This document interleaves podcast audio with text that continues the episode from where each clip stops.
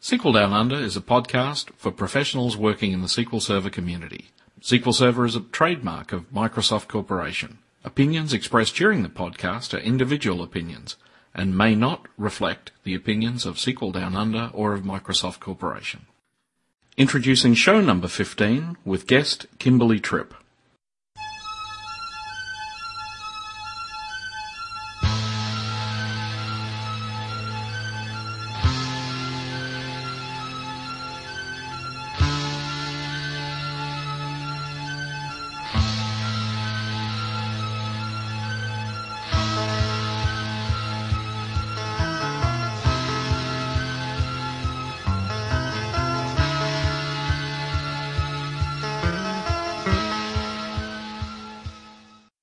Our guest today is Kimberly Tripp. Kimberly is a SQL Server MVP and Microsoft Regional Director and has worked with SQL Server since 1990. Since 1995, Kimberly has worked as a speaker, writer, trainer and consultant for her own company, SYSolutions Inc., which is SQLskills.com. In speaking, Kimberly's comments usually indicate she has the gift of being able to discuss complex technical topics with ease and occasional humour. Welcome, Kim. Thanks, Greg. How are you? Very good, thanks. So I might we had get a, you a couple of discussions on that. Sorry, go ahead. yeah, that's okay. I, I might get you to start by just telling us how you how you came to be involved with SQL Server at all. Oh my goodness, it was so long ago. I I really I had worked at IBM, and Mhm. at IBM I was doing actually marketing and, ad- and ah, marketing and advertising. I had kind of gotten the job through one of my math teachers. I was a math major in college, and my math instructor had given an IBM guy my name, and this IBM guy, actually Dennis, gave me a call and asked me if I wanted to come in and interview. And long story short, I it was it was really strange how I started with IBM, to be honest. But uh, it was God, what was that class? It was System 370 Assembly. Um, Ah, It was my instructor from that class. yeah. In so fact, I- long I, story uh, short. I did a bunch of that, No, and uh, actually, I posted a thing on my blog the other day. I, I came across some things I was cleaning out, and it had a whole lot of uh, su- uh, old suggested uh, in- instructions, including things like HCF for halt and catch fire, you know, and so on. But, uh, beautiful uh, pun stuff and uh, little joke instructions. But yeah, 370 assembly was certainly pretty widely used. Oh yeah, absolutely. And and so that that was just a really weird situation how I I got started with IBM, but oddly, even with my computer background, I started doing marketing and advertising for IBM and doing marketing and advertising, I needed a database to basically track all of the orders I was taking for one of my advertisements that went nationwide. So oddly, uh-huh. I was actually in advertising, had to create a database to track my orders, you know, how we all get started in the infamous order tracking database mm-hmm. industry and ended up loving the database more than the advertising and marketing. And another project came up with a, a totally different database. Ironically, the first one was in DataEase. And then a mm. FoxBase project came up. And I took that and fell in love with it. And the next thing you know, I said, what is this OS2 SQL Server thing? And Yeah. uh, started working for a small company in Chicago doing training and education and consulting and became a Microsoft certified trainer in 1990 or 91, I think it was. And then joined Microsoft not too long after that. So it Wow. it was 1990 when I started working with SQL, and and by about 91, I think it was, I started working with Microsoft, and uh, and uh, the rest is is kind of history. It's history So- indeed. So actually, uh, I'm, I'm intrigued to know there was a bit of Fox in the background there. What, what was your, what were your thoughts on Fox? Well, you know, I think that understanding all row-based or Xbase languages is a great um, kind of base to build on. I mean, it, it's I think conceptually a lot easier than set-oriented databases. You know, the infamous go to top for X equals one to end of file do begin, you know, and so forth is is very natural mentally. So I, th- I think that was good, and I, I certainly did really enjoy Foxbase. But um, you know, I, I'd say to a certain extent that also allows me to to bond with people who don't understand set-oriented databases because you know I I didn't come from that either. So Well, I don't know. It just I- intrigues I- me it because was interesting. It, it's a passionate community that just doesn't die. So uh, No, that's true. You know, with with all of all of the predictions that keep saying, you know, Fox will disappear in the next few months. You know, it just. In fact, I uh, did a a speaking gig at uh, OzFox, which is a uh, the local Fox conference organised by Craig Bailey. I was down there a few weeks ago, and it was just great. Actually, it was a really passionate uh, lot of people, you know, in in that development community. It was really impressive. Yeah, I think in general, um, that's very true in that community. I mean, there's still a lot of conferences even around Xbase and, and new technologies around Xbase. I just haven't looked at it in so long, I'd probably be lost myself. You know, it's, Yeah, It is amazing, though. In fact, it's it's interesting now when they're using SQL Server at the back end and so on as well. So it's sort of changing Fox somewhat as well. But uh, yeah, no, quite, Yeah, almost quite to be a fascinating the passion in the community. yeah. it, it sort yeah, of intrigues me that uh, it, the SQL Server community is getting quite strong, and, and there's a lot of passionate people. But there's in in the Fox area, there's just a fervour that uh, it would be great to duplicate. Yeah, no, that's that's very true. There's definitely some diehards in that that area, and you're right. I I always think that it's gonna slowly go away, but um, it it doesn't, and I I don't think it will for quite some time, surprisingly. Yeah. So what were you doing at Microsoft?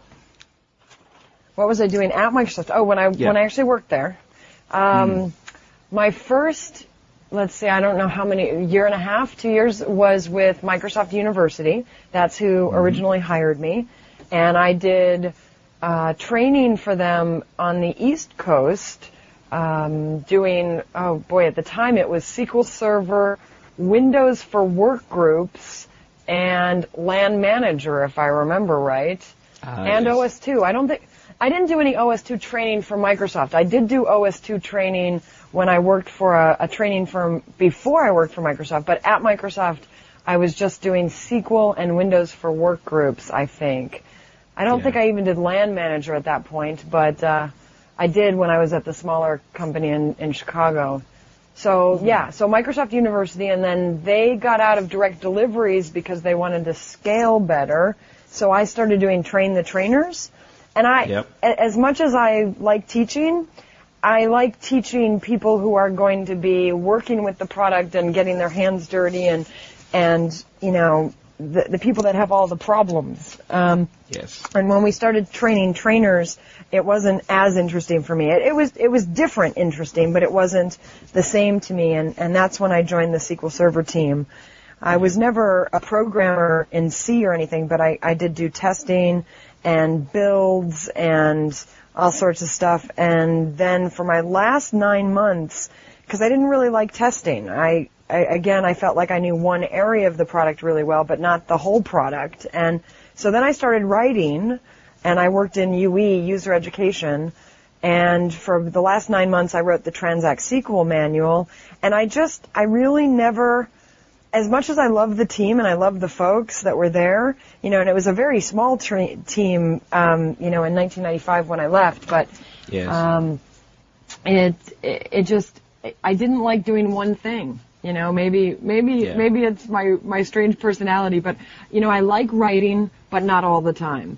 I like Yeah. speaking, but not all the time. I love teaching because it, it gives me depth and I actually learn every time I teach and, and speak with customers and, and, you know, every time I present something, what the students understand from it actually makes me see it in a different way and makes me learn different things and, and so I love teaching.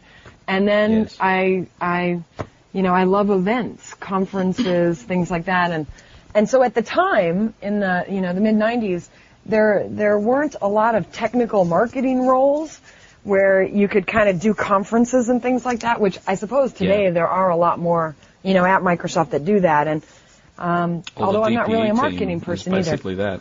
Yeah. Yeah, exactly. So- you know that Mm. that's that's a cool role too.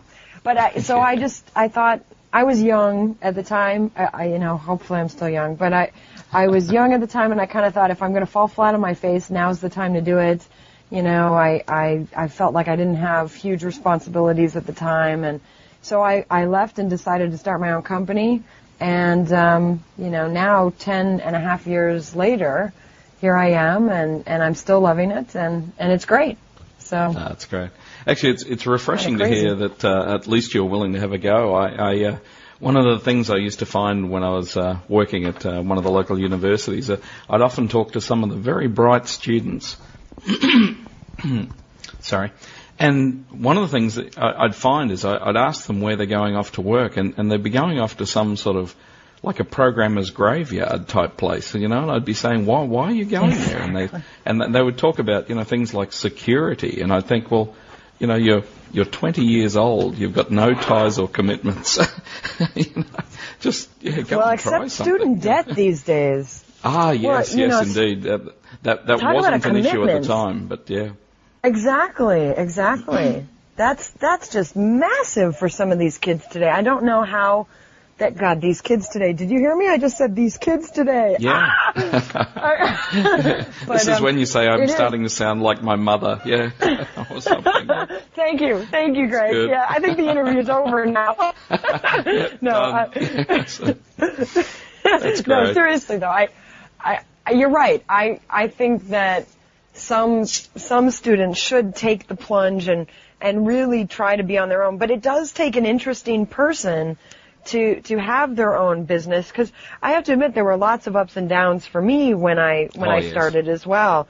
You know, you don't know where your next income is going to come from. You have to pay for a Mm. lot of stuff on your own, insurance, things like that. So, so I don't know. I, I think security is a good, is Hmm. a good reason, but I just wish some of them would, would find more interesting, uh, what's the word, like internships so that they could get more Yeah. jazzed about different technologies rather than just going into like the, the COBOL programmer's graveyard, you know? Yes. And that's what, that's what some of them are still doing. I can't believe it. So anyway, so on, on to the topic for the day. We're, we're going to talk about indexing, and uh, it, it's uh, obviously an area that uh, widely differing opinions, and uh, it's one that makes an enormous difference to performance on, on various systems, and it's probably often one of the uh, the things that's most often done wrong.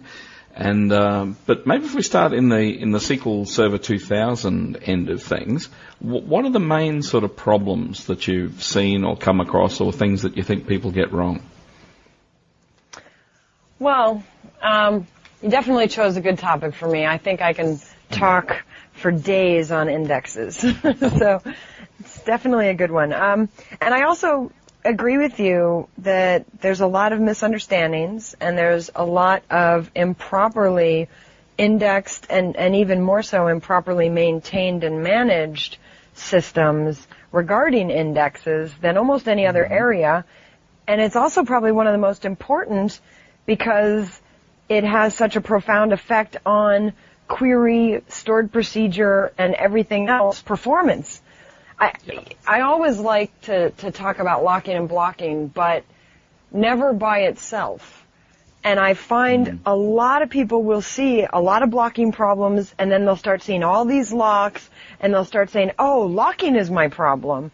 When to me, most of the time, and I'm not going to say all, but most of the time, locking is a symptom of another problem and that Yes. problem is often indexing.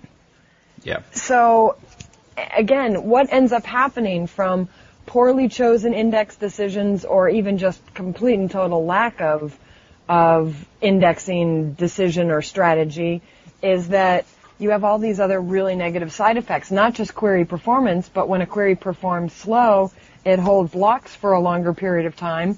When it holds locks for a longer period of time, then it ends up creating blocking. And I don't just mean a query. I mean all of the things you do, like inserts, updates, and deletes. Those are the ones that are going to cause you more locking and blocking problems. But if they can't even process those optimally because the right indexes don't exist, then those locks are held longer, and that just exacerbates the problem. So it, it's it's a great area to touch on, and and there's a variety of different ways to look at it. So Yeah, actually, that's a really good point because I, I often see people when they're discussing indexing, they seem to mostly think it's going to have an effect on selecting and things like that, and it just doesn't seem to dawn on them that I mean, if you've got to update a row, you've actually got to find the row first. So, you know, so that there are Yeah, many, yeah, many scenarios where the indexing is just as critical uh, in in terms of update performance. Yeah, I can take that even one step further with inserts. Inserts, if you think about it, if your table, like, there's two types of tables, right? There's tables that have order, and there's tables that don't have order. And that's simply the existence of a clustered index. It either Yeah. exists or it doesn't. Um, what's interesting is not all clustered indexes act the same way, but what a clustered index does, no matter what clustered index it is, is that it defines insert location. So even just where the row goes helps improve insert performance over a heap structure, which is an unordered table. So even insert performance can be sped up with a clustered index. But there, there's more to that. Um, if the insert location uh, doesn't have space, if the page that you're inserting into is full, then that's kind of a, a case where something called a split has to occur, and that would make the insert more expensive. So long story short, inserts can be less expensive with a clustered index, but you kind of have to have the right management, maintenance, and even creation for that clustered index to make that clustered index perform well. I was going to say uh, the uh, I really enjoyed the session you did in Munich at uh, PASS last year, and uh, in that uh, one of the things you were discussing at some length was choice of clustering key. Uh huh. And so, what what are your basic thoughts there for the listeners? So. Oh, sure. I thought I thought you were going to say something else. Um, No. yeah. That, oh, I won't steal your thunder. I'll let you say it. Yeah. So. No, no, no, no. Sure, sure. Um, yeah, the I, I kind of have this series of concepts that I look at called the clustered index debate, which all focus around where you should create your clustering key. Now, the clustering key is basically first, if you're going to create a clustered index, what should the column or columns be on which that clustered index is created? Now, the, the things I tend to look for are not necessarily the obvious ones. Uh, again, a lot of people say, oh, well, the clustered index puts your table in that order, so you're best off looking at your range queries. And what people miss is that there are some internal dependencies on the clustering key that SQL Server has that people just don't know. It- it- what I mean by that is non-clustered indexes actually use the clustering key as the lookup key from the non-clustereds into the base table. So that lookup requires that every non-clustered row be unique. So that means the clustering key must be unique to help uniquely look up the rows. But SQL Server doesn't require that you have a unique clustering key. And the reason is that, you, you know, so you know this, but it, it, because SQL Server will uniquify the rows. Like if you do not create a unique clustering key, SQL Server will automatically make the rows unique by putting what's called a, a four byte uniquifier into Yeah, the I love that word, values. they, a I uniquifier. know. I, think they made that one up. Yeah. They did. I, I remember the first time I heard it. In fact, one of the architects on the SQL team was giving a lecture in, um, I, I'm almost embarrassed. I think it was 1996 in LA at one of the, the Sphinx workshops or something like that, which was a SQL 7.0 conference. And it was uh, Goetz Graefe, uh, who's been an architect on the SQL team for, for many years. And maybe it wasn't 96, it might have been 98. But anyway, I remember where he, just, he just rolled through his lecture and started talking about the uniquifier. And I was sitting in my seat almost laughing a little bit, kind of going, nobody, this word is completely made up. who, who made this up? You know, it, it just, it cracked me up. So, Mm. but yeah, the uniqueifier. But the uniqueifier is an important concept. You know, it, it it's something that they have to add. It takes time. It takes space.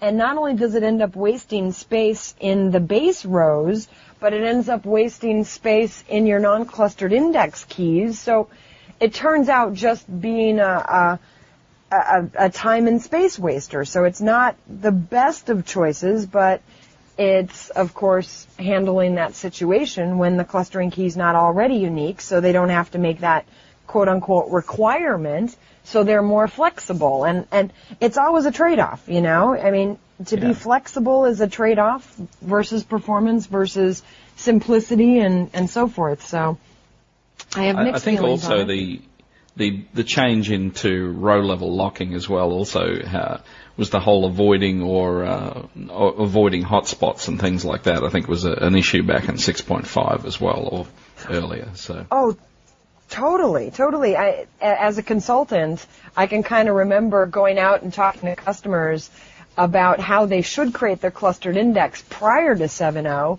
and you're Yeah. you're you're spot on. I mean, it, it was exactly that. We would recommend to look at your range queries so that you could create a clustering key that wouldn't have hotspots. And then the irony was that what we were trying to avoid was page level locking, but we used the excuse that we were trying to improve query performance, so it got clouded, and unfortunately, ever since, people still think that's the reason to create a, a clustering key. But everything's changed. You know, the internals changed. We went to true row level locking. You don't need to avoid the hotspots for a locking, per, you know, reason. So, yeah. yeah, the the whole architecture's changed. So yeah, so now the, the the converse, uh, the the the idea of having all the inserts occurring on the page that is in memory is actually beneficial. So yeah, it becomes exactly the opposite and, and counterintuitive, you know? So, well, unique was the first criteria, but the next one that you hmm. mentioned is actually kind of interesting. I, it, the, the fact that if you have something like a, a, an identity type of column, then you get other benefits. But I usually lead up to that by saying not only do I like unique, but I like narrow, right? So I want it to Yeah. be fairly narrow if it can be. And then I also like it to be static because if the, hmm. the clustering key is duplicated in all of your non-clustered indexes, then if it changes, there's a lot of changes that have to be managed and maintained across all of those non-clustered indexes. So then, you know, like you said, that leads us to something like a primary key, which is unique, narrow, well, let's put it this way. It's usually unique and static. And if it's not a natural key, if it's kind of a contrived or surrogate key, it's probably also narrow. And that hmm. may actually be an identity, which Yep. identities are obviously unique, narrow, static, but they're also ever increasing, which again, as you mentioned, would normally be something people would want to avoid. But now that we have true row level locking, all those inserts going to the same page actually becomes a benefit, not a negative. So those pages are already in cache, they stay in cache, and there's more isolated cache activity, so you actually use less cache for inserts. So yeah, huge benefits. I, you can't shut me up when you get me started on this one, Greg. So. well, I, I'm going to have to say that GUID word. Oh, and uh, me GUIDs. thoughts there. Oh no, that's a. It's it's funny. I I almost in my head. Um, you know, you know how we all get we have games when we're presenting. One of the games I kind of play in my head is how many minutes will it take before somebody says, "Well, what about a GUID?" Yes, it, it, So- it's a bit like uh, if, if you go to any Visual Studio Team System sessions at the moment, the discussion is how, uh, how long will it be before licensing comes up? You know, it's- uh, I was at Oh, a, uh, that's a- uh, we had our, our code camp last year, and I felt sorry for Charles Sterling. He had uh, had a presentation there with uh, I don't know, you know, probably thirty or forty slides. And uh, I think he got to the second one, which mentioned licensing, and, and, and that was the entire session at that point. So yeah, sorry. So yes, the good question. no, no, no. There there are heated debates right now on all of those issues and how long they should last and. Oh yeah, it's craziness. There's there's a few. There's even a petition that was started, isn't there? I mean, it's just craziness. Um, but uh, anyway, so yeah, the the GUID issue in terms of whether or not that's an appropriate. For, so the, okay, let me step back. There are two things at hand here. There's the primary key, and then there's the clustering key, and those two things do not have to be the same. You know, I, you can actually have a primary key that is not clustered, and you could have a clustered index on something totally different. So, you know, that's an important thing to start with. Um, now, I personally prefer when the primary key is your clustering key. But if your primary key is a GUID, then that may not be the best choice depending on how you are using and incrementing your GUID or, or getting your GUID values. There's really, in my opinion, three ways to generate a GUID. There are two different places where a GUID can be generated. There's client side and there's server side. And then on the server side, there is the function provided by SQL Server 2000, which is new ID. Mm-hmm. And you could also write your own XP as my friend Gert Drapers has done. He wrote an XP GUID that would generate GUIDs for you using an XP. Um, but the point is, if they're client side, you can never have a pattern to them because it's just not possible if you're not generating yeah. them in one location, right? And if they're server side, you can use the new ID function, which again is the only function in 2000, but that is not ever increasing. So it doesn't give you, you know, the same benefit as an identity like column would if it were ever increasing. So then there's the next question, can you generate GUIDs sequentially on the server side? And in 2000, if you create your own XP or use Gert's XP, um, which is on SQL DevNet, SQLDEV.net, I have some links in a, a, blog entry over to his code, but you could use his XP to generate GUIDs sequentially. Then you could use a GUID as your primary key, as your clustering key, and you would have an ever increasing pattern. But then that always brings up the date, well, doesn't that kind of violate some of the principles of a GUID? I thought one of the benefits of a GUID was that they weren't predictable.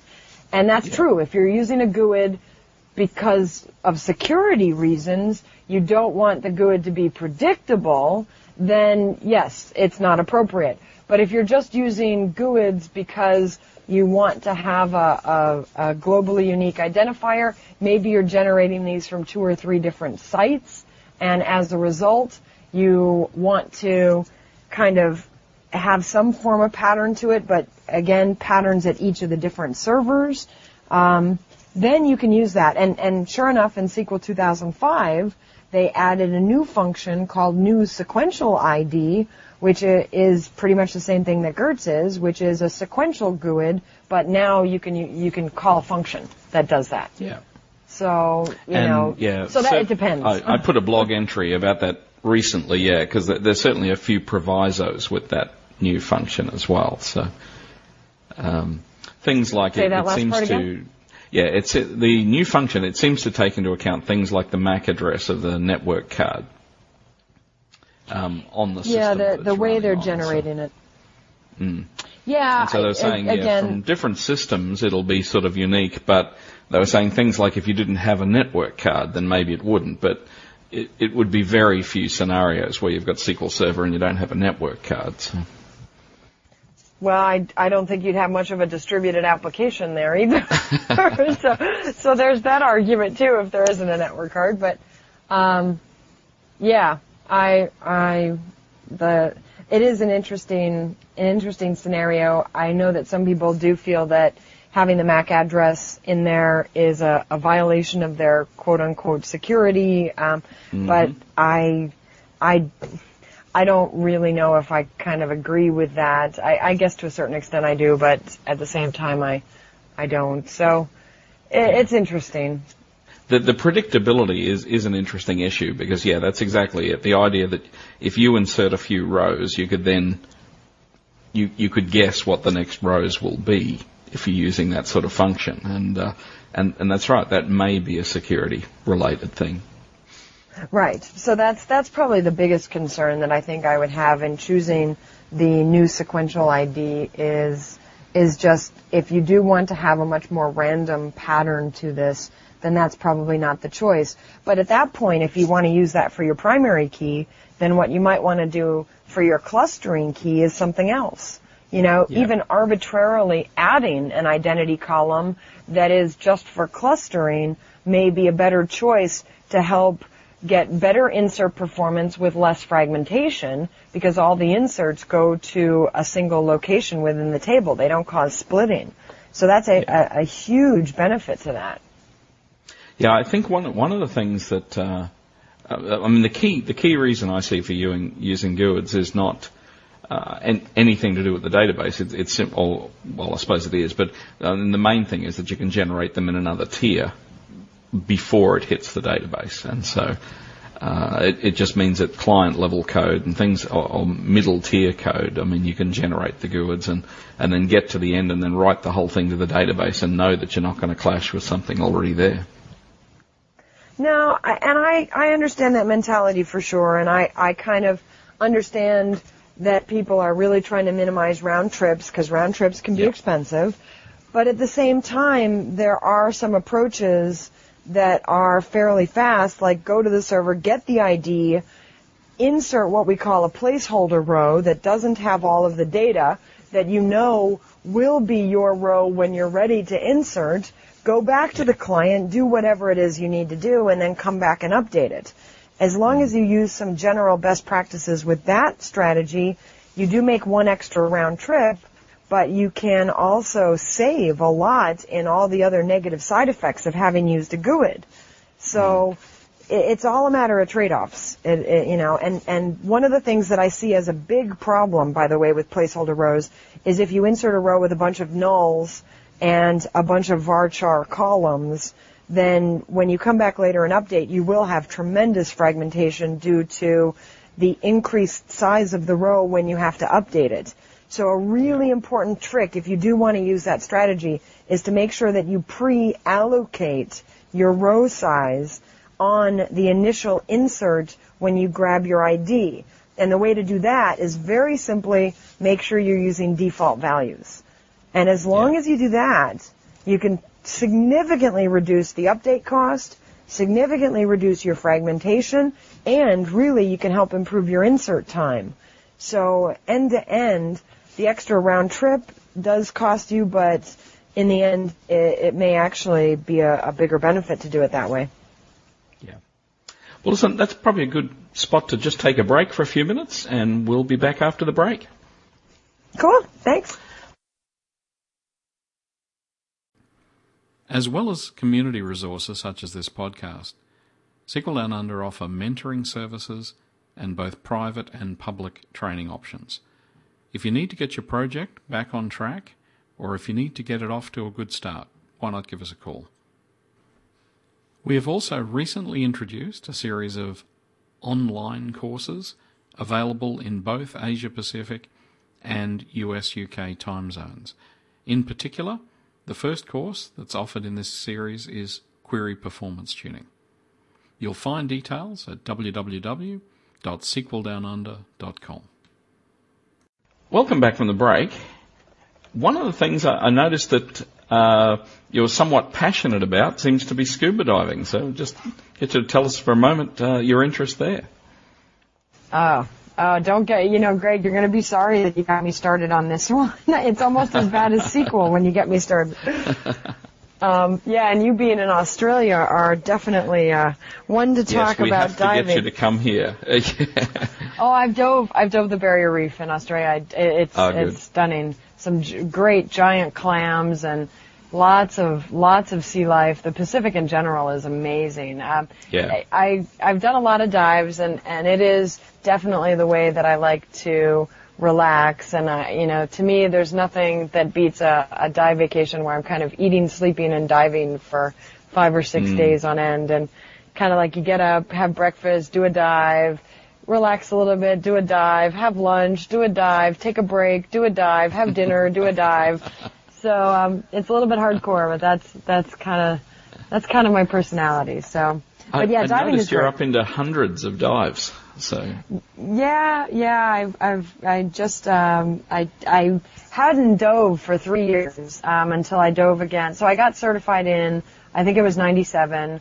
Dove mm-hmm. quite a bit until about 2000 uh, three, and then kind of was working so much that I didn't take a dive holiday again, and, or actually 2002, didn't take a dive holiday again until 2005. Um, and then I've taken one more since then. So yeah, I just logged my 258th dive. So wow. that was that was great. You know, hitting 250 was was fun. So, but I mean, there's still there's people that have thousands of dives. I just you know, yes. it's, it's a it's a passion. It's not my job, but it's uh, it's a heck of a lot of fun. Definitely. Yeah, actually, appreciate- I mentioned our local DPE guy, uh, Charles Sterling, uh, before. And Chuck, do you know Chuck at all? oh yeah, I do. I do. Yes, I, I I, would have thought so. Yeah. everybody knows Chuck, but the uh, but he's so passionate about diving, and uh, I, I must admit, whenever he's doing tours, I, I always sort of look to see if it's uh, somewhere near the coast or yeah. places See if he's he's going. fit in a day. Yeah, that's that's a goal. I my uh, I, I've only been to Australia once actually, but I I made sure that uh, when I took that trip that I I extended a little bit and went up to the northern coast and and did a, a four day liveaboard on a Mike Ball boat up there. Yeah. So you know that's Oh no, truly uh, spectacular. The uh, actually the the one that they tell me is, uh, is is one of the best of the lot is actually up around New Guinea. Uh, un- unfortunately, the security situation and everything else. I mean, it's you know it's it's not nice. I mean, I, I can't yeah. put it any other way. But uh, in and around um, the area there, just the, the amazing tropical waters and and the the volume of things like World War II wrecks and you know, the dive sites, they, they just tell me are just completely spectacular. So uh, Yeah, there's yeah, some amazing, amazing sometimes diving the up. surrounding problems are a bit too much. Yeah. Yeah, yeah. The Bikini Atoll, which is um, where they did some World War II uh, nuclear testing. There were, I think, something like 40 inhabitants or 140, not very many. It was definitely less than a few hundred. All those people were moved off of the islands in, um, I guess, the 40s or the 50s to do nuclear bomb testing. They Yeah. moved them all off. They they blew up a bunch of, um, you know, World War II tankers and, and freighters and sh- aircraft carrier. I mean, just huge, huge ships. Yeah. Blew them all up, sunk them, and it was totally uninhabited for 50 years. And I guess in the last few years, they've been allowing a lot of people to go there and dive those wrecks, but they're very deep. Um, it's tech diving, trimix diving. Usually you're at like 180 feet deep. Um, decompression dives. Uh, so, so that's that's diving that I, I really haven't gotten into. I haven't gotten into the tech side, but you're right. There's Deep- some amazing diving, wrecks. yeah. Actually, the Yeah. uh, I often tell people uh, in terms of diving, the uh, the one that amazes me, I I uh, spent a bit of time at the at, at a university, and uh, I used to look at a lot of research theses that uh, that came through, and uh, and different unis. The the one that impressed me the most, I often tell people, I, I thought it was the best title I ever heard for a thesis. Was a a guy had a, a thesis entitled "Why Penguins Don't Explode." And, uh, and, and, you know, it's, I just thought it was the, the, the most amazing title because it's the sort of thing where in the public they, they just look and go, oh, bloody academics, you know, I mean, it's like just ridiculous. But it was just completely fascinating because he used to, he, they used to think that penguins only dive down about 20 or 30 meters below the, or yards below the, the water. And turns out they go down about 200 and, uh, and, and he's just totally fascinated how any creature can sort of dive down 200 meters and not implode, and conversely how it can come screaming back up to the top and not explode. So Yeah, uh, no, that's amazing. I thought it was just in, incredibly interesting research. But uh, yeah, just I, I, I'm sure. I think from memory that I'm, I'm sure they made him tone down the title, but uh, I just thought I thought that was sad because I thought it was just a great title. That is excellent. I yeah, it's it's kind of an amazing thing in terms of whales, and I didn't realize penguins went so deep. So that's Yeah. that's definitely an interesting one. You know, I've never dove in the far north or the far south where where there would be penguins, at least. Uh, Yeah. You know, cold or warm. They're, Uh, peng- they're also the only creature also that can, from swimming, throw itself out of the water and land on its feet. Really? So, yeah. well, you learn something new every day. Who would have known? there you go. So That's he, he had a friend researching that as well. So you know, but uh, and the biomechanics of that. But anyway, that's uh, fascinating. and and are these guys employed now? I don't know. I don't know. It was many years ago. So, the, uh, but I just loved the fact they were down in the Antarctic doing that. You know, I, I, I thought I'd, it's the sort of research that often doesn't get supported. No, I thought I'd, I'll happily put in my twenty cents or whatever and let them let them do it. I thought it was wonderful. So, No, so to I'm be off honest- to see much of the penguins. So, uh, so I've got to go and see the movie now. So.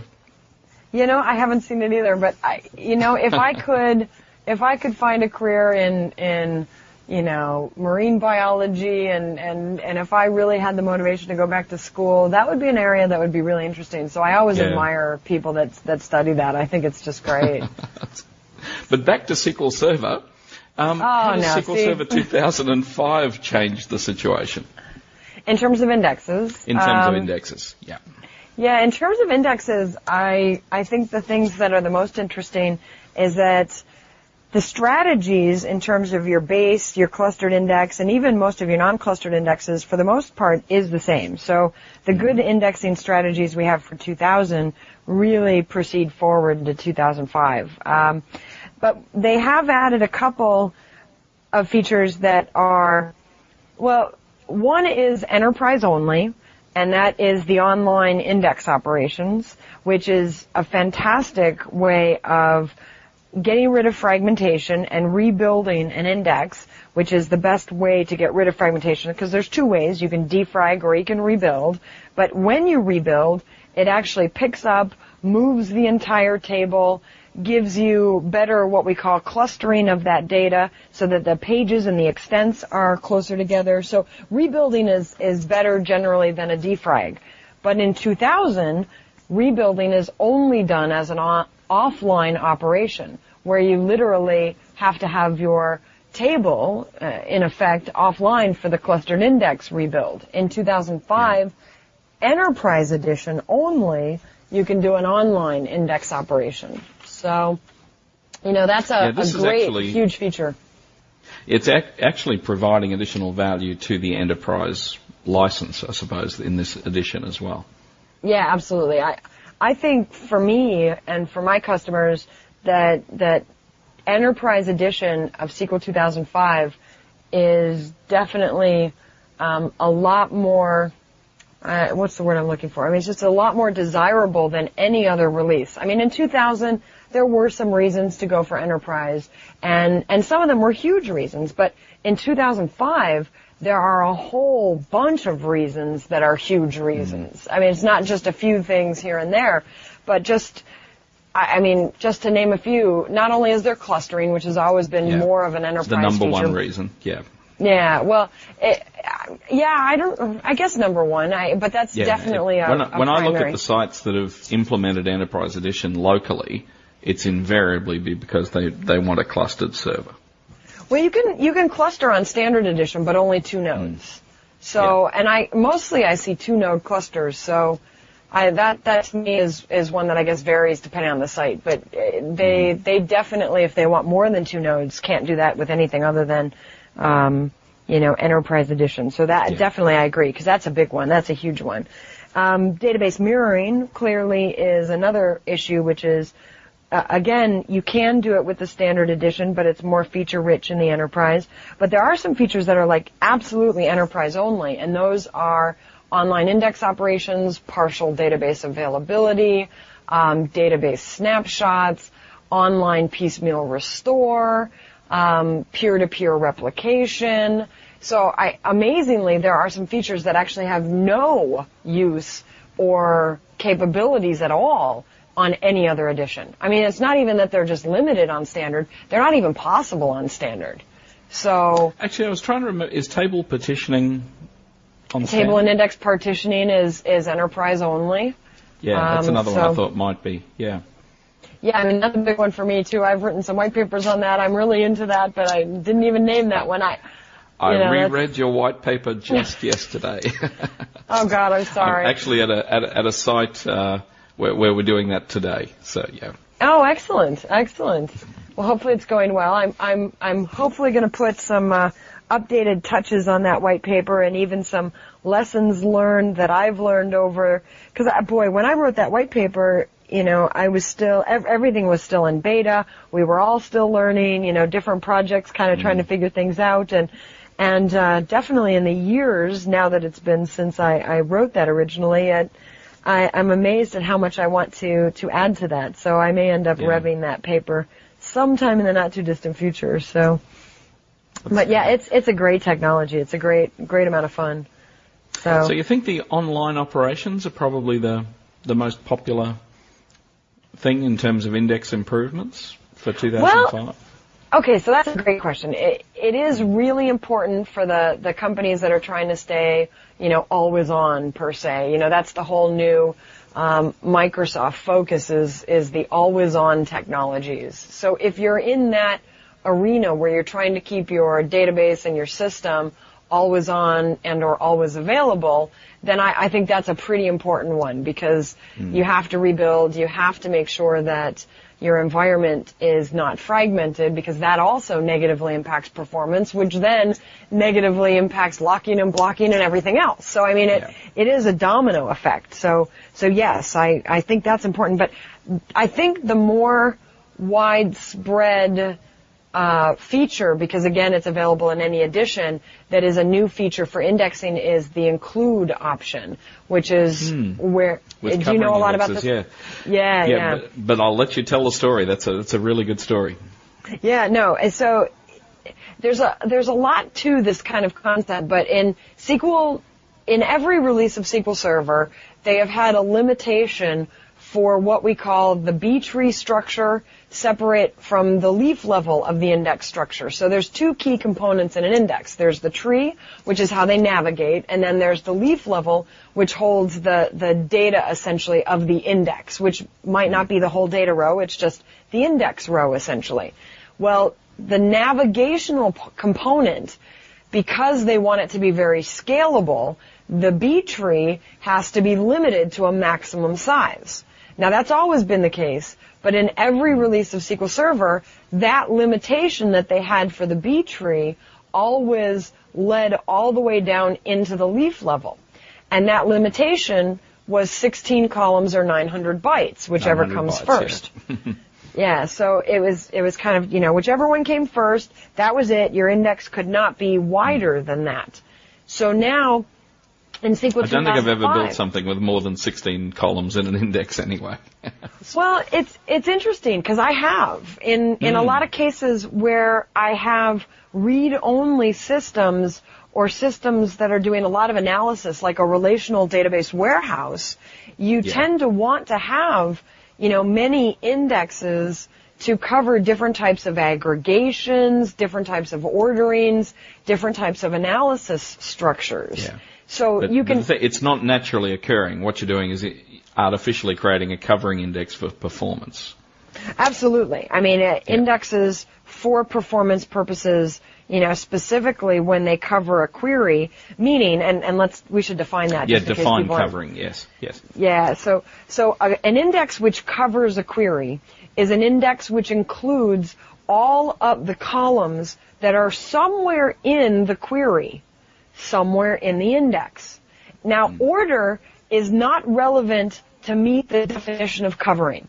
So the columns in the index can be in any order, and there can actually even be other columns in the index, just so long as every column that is anywhere in the query is somewhere in the index. Then yeah. that index covers that query. So yeah, that's so the definition. The SQL Server can answer the query by just reading the index. Absolutely. So then what, what you end up with is exactly that. All of the information that the query needs is in the index, and the index is naturally, generally, smaller than the table. So even if you have to scan it, it's a less expensive scan than a table scan would be. Mm. Now, there are better ways to cover so that you end up with what we call a seekable index. So if the query has a where clause, a group by, or a join, those are the more, likely candidates to start or what we say as the high order element of the index, which is the first column. Then the index might be seekable. And when it's seekable, then you get literally orders of magnitude faster performance than you would uh, over reading the uh, the uh, the base table and scanning. And in a range query, if you have to seek with a partial scan, again, you're scanning a much smaller amount of data rather than scanning the base table. And this is this is one of those things that almost requires a diagram and a demo to really make sense of it. But hmm. covering is huge. I mean, it is one of the most important performance tuning techniques and tactics that you can use to tune a query. I mean, there, there is no faster way to get to data, especially in a low selectivity range query, than to cover the query. So Yes. hands down. But covering is expensive. I mean, it, it takes Hmm. space and it, again, there were limitations, so it was very challenging to cover some queries. So include helps you cover more queries and you can have a wider leaf level without violating the B tree structure limitation of uh, 16 columns or 900 bytes. But there's actually something even cooler about this. But I, I feel like you want to say something, so you start. No, no, I'll- no, I'll no. more. Go ahead. So, well, the thing that is, I think, the most interesting with include is when it comes to things like group by. So let me give you a great example. Let's say you're going to do a group by, and it's a really simple group by, because this is an example I use all the time. So I want mm-hmm. to select the sum of sales by customer over my huge sales table. So I've got, you know, millions of sales and I want the sum of sales by customer. So a very simple aggregate. We're grouping by customer and we're aggregating, you know, something like total if there's a column of, you know, the total amount for the sale. So this might be the Yep. the header table or it might be the line items. It really doesn't matter at this point, but the sum of sales by customer. That means that for SQL Server to best optimize that query, if it had all of the customer information ordered by customer with the sales amount in the index, then it could scan and it would be able to do something called a stream aggregate where all of the customers' rows are grouped. So it's kind of like customer number one with their sum, customer number one with their sum, customer number one with their sum, all grouped together. So it can just basically sum it up, stream it out. Go to customer number two, sum it up, stream it out. It's a very, very fast way of aggregating. Mm-hmm. So the appropriate index would be an index that's customer, comma, total.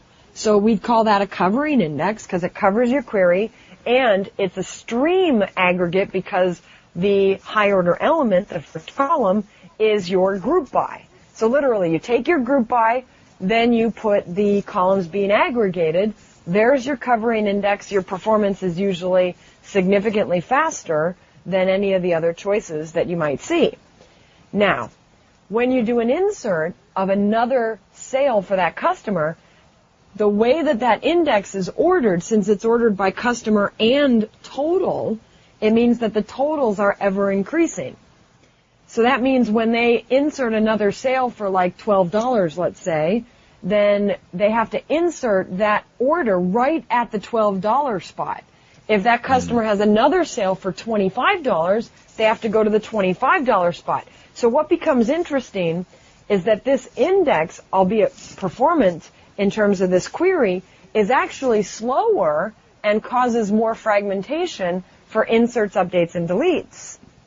So in SQL 2005, this is the really cool thing. So I, I will get to my punchline here, but in SQL 2005, in SQL 2005, you could actually create the index on customer, putting customer as the key, or your group by as the key, and then you could say include the columns being aggregated, and the cool part is then that data for the, the columns being aggregated is not ordered, so as inserts and updates come in, there's actually less fragmentation and less maintenance needed.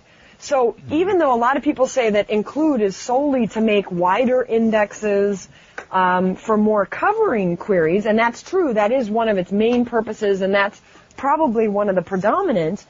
One of the cooler things is that it allows you better performance and less fragmentation for indexes where order is not required for certain columns, like group by, and gives you better performance. So it's it's this great combination there as well. So I, I'm surprised at how much I am recommending it um, for that purpose, not just for wider queries. Can So that's kinda I ask you cool. About, it, it is I think, outstanding.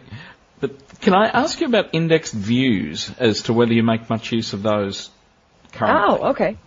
Indexed views are really the probably the precursor to include because really Mm-hmm. index views give you a way to cover more queries.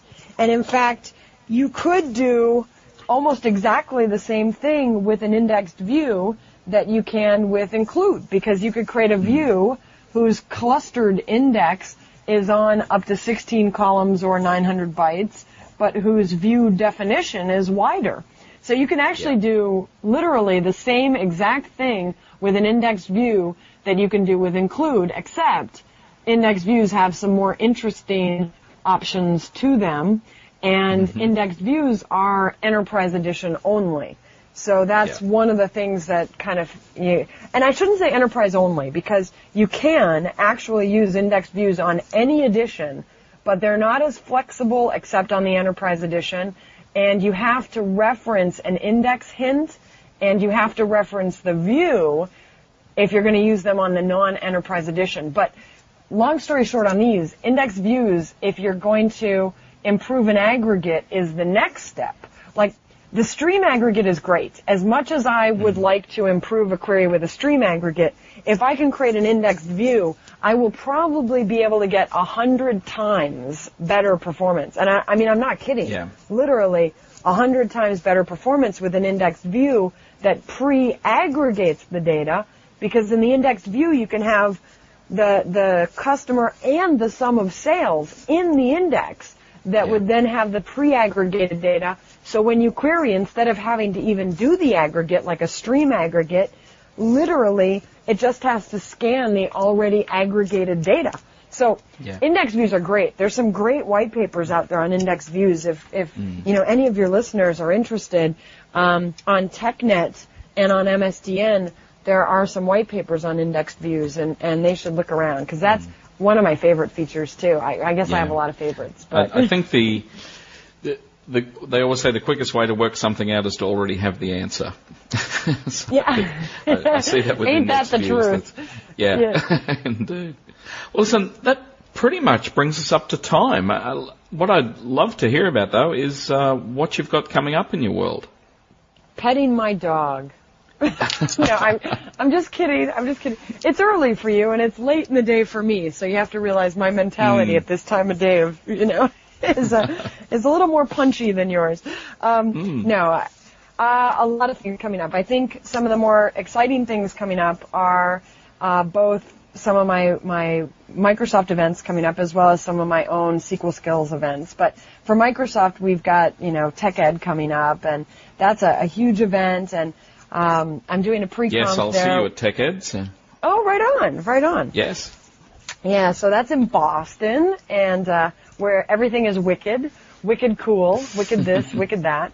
Um, I lived in Boston actually for Microsoft years ago, so um, that'll be kind of fun. But yeah, so there's there's there's TechEd coming up, and I've got a pre-conf with uh, a friend of mine, Brian Randell, and we're gonna do a lot of kind of how to build enterprise applications. He's going to be kind of the, the, the torturous developer, and I'm going to be the torturous DBA, and we'll we'll kind of make sure. Yes, I know that- Brian. Brian is is a fun guy. Brian. He's. He's awesome, yeah. And and we like to to torment each other from the developer DBA relationship and just bring together the best practices that often aren't brought together until it's too late and and requires re-architecting an application to really make it, you know, more operationally manageable as well as more performant. And and so that's a really fun one. We we've only done it once before. We did it at PDC last year and it was really well received. So we decided to uh, update it for SQL 2005 SP1 and and add some things and remove a few things. And there's some new products coming out that we're actually going to be able to talk about by then. So that'll be kind of exciting. And then after that, um, probably in the August, September, and October timeframe, um, my company, SQL Skills, is going to be offering some what I call immersion events, which are four and five day events where we do nothing but drill into like one topic like performance tuning. And I, I, it's amazing. Even with four and five day events, I always think, boy, we could make this 10 days and still not have enough time. But when I do an immersion event, they're usually longer days, fairly intense, a lot of materials, just, you know, deep immersion in a topic. So I like to do performance tuning or high availability, My colleague Bob will also be doing some developer immersion events, and we're going to schedule those um, to start in Seattle, uh, Chicago, and New York. So Yeah. kind of covering Actually, the, the some bases people in the U.S. Some people mightn't realise, yeah, that uh, Bob Beauchemin um, works for you or works with you, and uh, uh, Bob's a great guy too. Actually, I uh, was one of the tech editors on uh, on his new book, and uh, with Dan Sullivan, I think that it's just an outstanding book. So uh, I tell people when they're looking around for developer topic uh, books for SQL Server 2005, I think uh, they they need to be pre-ordering that one. Yeah, it just it just got released. Um, it was supposed to be released, I think, May 16th, but I think it actually came out early for May 1st. So I think it's actually orderable now, literally in the last couple of days. So it is really They need to go and Uh, get it. Yeah. Yeah, absolutely. Uh, I must admit, going Absolutely. through the book, I, I thought it was just a uh, the the the level of insights and things like that's just truly wonderful. Yeah, between Bob and Dan, they they did just a great job. Yeah, Bob's Hmm. it's you know Bob is is one of these guys that I just I just love in the sense that I'll say something and I won't really mean for him to do anything or or or or that I'm that I'm looking for something. I'll just be like, yeah, there's this feature, blah blah blah, you know, and then I move on and I kind of forget about it. And a day or two later, Bob will send me mail. Well, I've completely figured this out, and I had to do this, and I had to do this, and I wrote this code, and it does this, and it's optimized here, and you need to do this, and and boy, it was really cool, but I didn't, you know. And I just completely laugh. You know, I, I'm like, well, Bob, I, I think I need to subtly, you know, hint to things more often if you're going to go off on the tangent and figure everything out. Uh, oh, so Oh, That's he's great. No, He's- I'm I'm really pleased to see you both working together. That's that's just outstanding. So that's great. Yeah, it's great. So we're going to have a couple of those events where, where Bob does one, I do one, but we cross over for a few topics where I make more sense in his, in, you know, in his mm-hmm. immersion event and he makes more sense in mine. And, uh, like I said, we'll probably have three of those this year and, and we'll be announcing those to our subscribers on the website first and giving them a discount. I have this free subscription thing and, and I make jokes that I don't have time to spam. I can't even remember the last time I actually emailed my group of subscribers, but they will get first dibs and then There it'll will be a little there will bit. be a deal. So SQLskills.com. yep. Yep.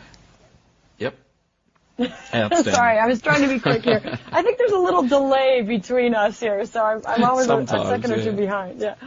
So Well, listen, thank you so very much, Kim. And uh, at the latest, I'll see see you at TechEd. yeah, it's Greg. Hey, it's been really fun being here. I I, I always love doing these things. They always scare me. You know, I always hate kind of being recorded. You know, I feel like it's going to come back to haunt me. So All good, all good. thanks, Terrific. Greg. Thank you. Cheers.